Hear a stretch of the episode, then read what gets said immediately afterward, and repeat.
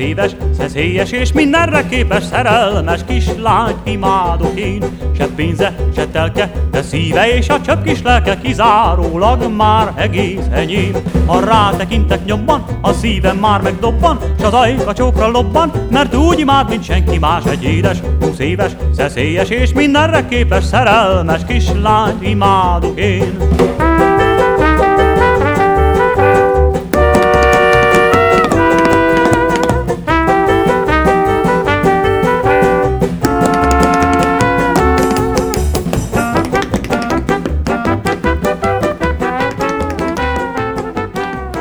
Följegyzések Töbörzsöki Alfred, Pest, 1920. október 26-án. Hogy mely kínos volt én rám nézve a ligetben való véletlen találkozás azzal a fancsali pofájú Jolival, ki mindenbe oly szívesen beleüti orrát, s hordja mind a plegykákat Pesttől Budáig, s vissza nem különben, arról inkább nem is akarok beszélni. Végre nyílbe ütök egy légyót totaval a kis kóristával, ki máskülönben egy ideje bírja már szimpátiámat, s valami kis vonzalmat ő is mutat irányomban, erre ez. De hagyjuk is. Na, szóval a kis pipiskedő gyöngytyúknak, a Pete Katinkának végül addig-addig protezsáltam magam, míg derekát beadta. Valami nő cudar idő kerekedett, s amint a műterembe toppant, akár valami kis ázott veréb, kezdi itt rendezgetni tollazatját, s csicsereg egyre, hogy lássa maga komisz egész oda a renomim, rémes, hogy így kelljen látnia. Locsogott, be nem akadt a habcsók szája, miközben könnyű bundácskáját egy székre teregette, a kicsiny öntött vaskályha forró majolikái hat szárítanák csak meg. De már pillantásával a tükröt kereste, s orrára bőséggel pamacsolta az illatos púdert finom kis aranyszelencéből, s kajla szőke bodrokat igazított hebrencs fejecskéjén királynői kecsel. Annak az ujjai, ah, teremtő Isten, azok a gyöngéd, bársonyos szírmok, törékeny nippek, mit nippek, nippecskék, legfinomabb porcelán, mit tudom én s akkor az alocska ottan egyetlen heves mozdulattal kibontakozott öltözetéből, a sejmek úgy omlottak gyönge bokái köré, mint nyaldosó habok, s hozzám fordult ekép. Na, zsenikém, kezdhessük tehát. Hova tegyem magam, s minő pószt képzelt el nekem csacsikám? Forró mézet csurgatott ajkairól, s hozzája kacagott. Ah, hogy minő pózt képzeltem el neki, még rá gondolni is pirulok, és a szemtelen nyelám még élcelődik. A hambas bőrének látványa úgy fölcsigázott, hogy remegő kézzel csak inteni tudtam, helyezkedjék tetszése szerint a rökhamíre. Akkor megállt előttem. Búgni kezdett, mint a párja után burrogó galamb. Na hát, hisz te reszkedsz egészen, te. Tégedet én tőlem ráz a hideg, hát jöjj, hevítselek egy cseppet, te, te komisz, te drága. És avval rátapasztotta forró száját az enyémre. Akkor végre elhallgatott. A pőre teste rám fonódott, rám kulcsolódott, mint valami kis lakat. Rám olvadt a kis tyúk szerelmesen, és én nekem ottan végem volt, ahogy apró nyelve kíváncsian kalandozott a szájamban. S mikor már beteljesülni látszott minden, az az átok bunta nem kigyúltott a széken. A tüzes majolika átégette az olcsó szörmét, nagy kormos füstöt vetett, majd lomhán lángot is fogott. Szerelmünk elillant septiben a nagy riadalomtól, és alig is győztük a tüzet oltogatni. Nos, addigra Veron még a tűzoltókat is ránk csődítette, ez külön kínos volt, a lévén Katinka anyaszült mezítelen. Lett akkor a cirkusz hirtelen, amin őt nem látott még egész Pest. Ah, inkább nem is óhajtom eszembe idézni kész botrány, ami itten volt.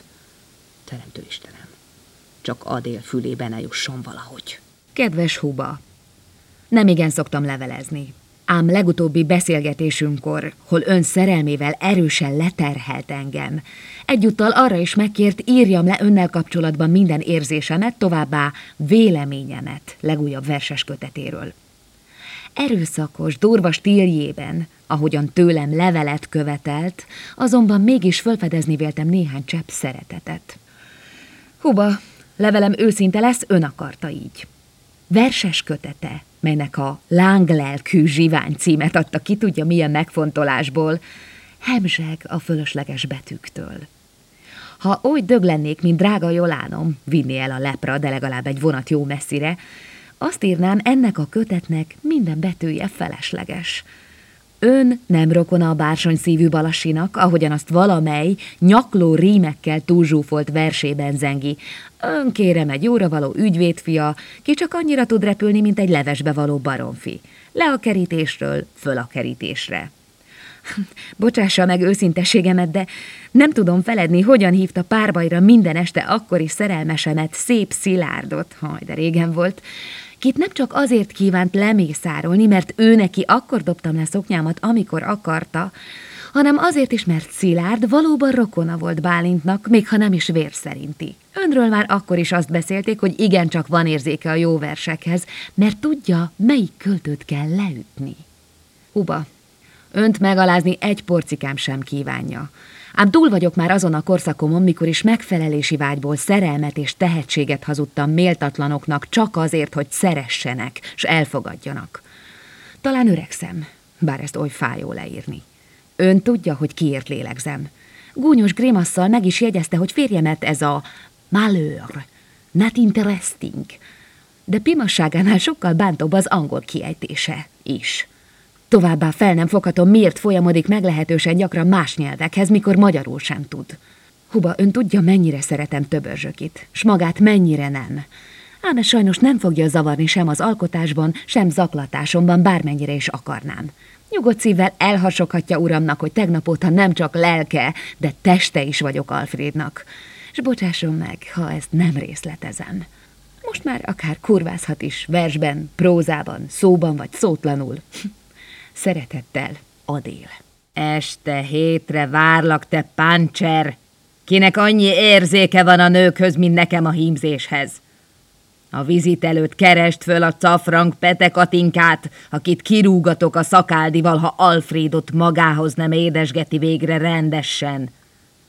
Decemberben lesz a fiú kiállítása, addig adélt róla leszedje, vagy megnézheti magát.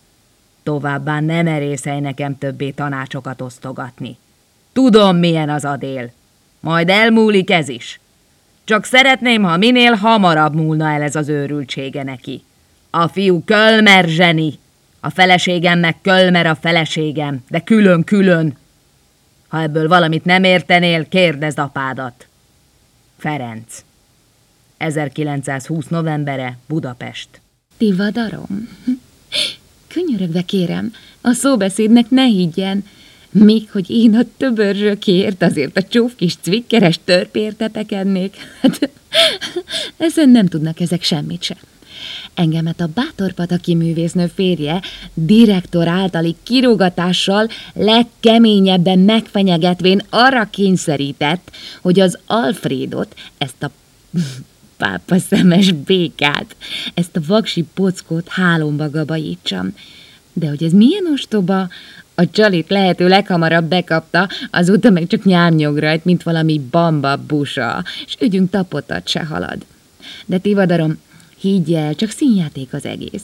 Tudja maga is, milyen jó primadonna válhatnék belőlem. Hát hogy is never neki a randaszeplő, mikor a bátor pataki őnagysága, a zsíros ülepű pulyka parádézik itten az egész társulatnak.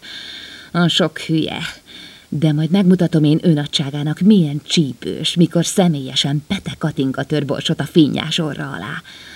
Belőlem még igazi sztár is válhatik Tivadar. Hm, csak legyen segítségemre. És idézze emlékezetébe, mi jutalmat ígértem érte. Katinka. Bájos nagycsád. Ellenállhatatlan vágy fogott Elmáv többször, hogy színi előadásai után öltözőjének ajtaján kopogtassak, hol lábai elé bavóla hódolnék művészetének nagysága előtt, és csupán egyetlen vagyogó mosolyáért, csupán egyetlen kedves szaváért esedezzem, melyet övökve, szívemben őrizvén, büszkén mondhatnám egy nagy művésznő személyes babátságának napsugaras övöme fényeskedik utamon. De nem akarom, hogy tolakodásnak tűnjön fel a dolog, ezért engedelmét kérem, hogy a legnagyobb tisztelettel közeledhessem. Kérem szíves válaszát, valamint a hely és időpont megjelölését, ahol és amikor színeri jávolván kiönthetem ön előtt szívem minden lelkesült fölindulását, és eltölthetek boldogító távsaságában páv vöpke percet, mely számomra bizonyal fölév majd az üdvözítő övökké valósággal. Hódoló híve, Bávó Bagodi Felician. Mucikám, csak nem képzelheted, hogy a roppant rafinériájú tivadart megszídítik holmi potykapofájú plegykák. Hát ti képesek vagytok bedőlni bármely ügyesen álcázott ostoba karakternek, aminővel traktállak benneteket? Bah, kacagnom kell, nem tudtok ti semmit. A Ferenc, ki engemet már régóta preferál, mindenek előtt bizalmasan beavatott terveibe. S hát nem tűnte fel, hogy jó magam is mind igen komoly erőfeszítéseket tettem. Felette igyekeztem azt a halvérű pojáca töbörzsökit, kinek kendőzetlen perverziója zseniális művés szerepében tetszelegni, mind nevetségesebb színezetben föltüntetni az Adél nagysága előtt, hogy a finnyásorú Adélnak, amint azt találóan megjegyezted muzikám, mi konveniál ebben a beretvált pofájú tacskóban, föl nem foghatom. Gyanúm azonban fölötte erős, hogy amint őt, úgy tégedet is megcsapott kispofám a gőg, s a becsvágy szele, esetleg megforgott elmédben a gondolat, mely szépen elevezgetné le szerény tehetségű iparos farvizén, ki a Ferenc mecenatúráját messze menőkig élvezi. Hát csak ne légy naív, kispofám, ne légy naív. No de diszkréciumra, melynek pecsétje beígért jutalmad, számíthatsz, muzikám. Előmeneteled ügyében tenni pillanatnyilag nem áll módonban, de majd meglássuk, kispofám, majd meglássuk. Tivadar. Pest, 1920 novembere. Tivadar, maga ló, maga nagyképű barom, hát mit játsza itt nekem azt a csúfos eszét? A maga karaktere, ha csak nem akkor tűnne elő legigazságosabban, amit ön egy ostoba víziló képét mutatja, nem egy mindentudó orákulumét, amelynek magát demonstrálni igyekszik. Tudom én jól, hogy töbörzsök itt az Adél nagyságától elszeparálni, csak is egy némely romantikus indítatásból szándékozik, vagyis, hogy idillikus érzelmeket táplál amaz asszony iránt, akinek mostanában szerfölött esékeny kedélye, s hisztérikus állapotjai bátor pataki nagyságos urat roppant mód megviselhetik. Felveszem, ezen körülmények között nem kívánhatja, hogy affektusa a Ferenc fülébe jusson, ki állítása szerint magát oly régóta preferálja. No, ezek után bizonyal nem fogná. Ugye érti, amit mondok, Tivadar? Végre csak azt mondom én magának, ne szellemeskedjen itt nekem, mint valami hóhen, tegye, amit kértem magától, s mellékesen ne spekuláljon, miféle becsvágyó gők csaphatott meg, mert aztán könnyen megeshetik, hogy én találom megcsapni magát. És csak nem mucikázzon, csak nem mucikázzon engemet. Katinka, utóirat azért meg ne találjon sértődni, hisz tudhassa, maga az én legédesebb mézes medvém.